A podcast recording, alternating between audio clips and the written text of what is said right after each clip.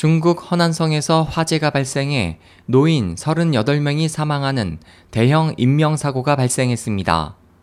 26일 중국 포털 텅신 등은 전날 밤 8시경 허난성 핑딩산시 루산현의 한 민간 양로원에서 화재가 발생해 최소 38명이 숨지고 6명이 중경상을 입었다고 전했습니다.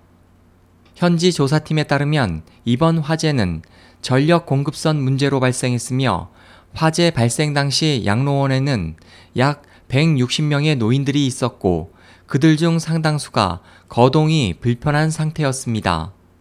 중국에서는 해마다 각종 대형 인명피해 사건 사고가 끊임없이 속출해 사회 불안이 계속 가중되고 있습니다.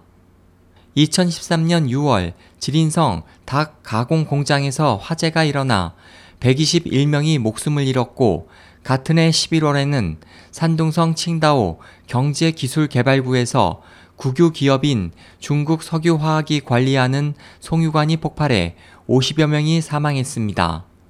또 지난해 8월에도 장수성 쿤산시 금속 공장에서 폭발 사고가 나 69명이 사망한 바 있습니다.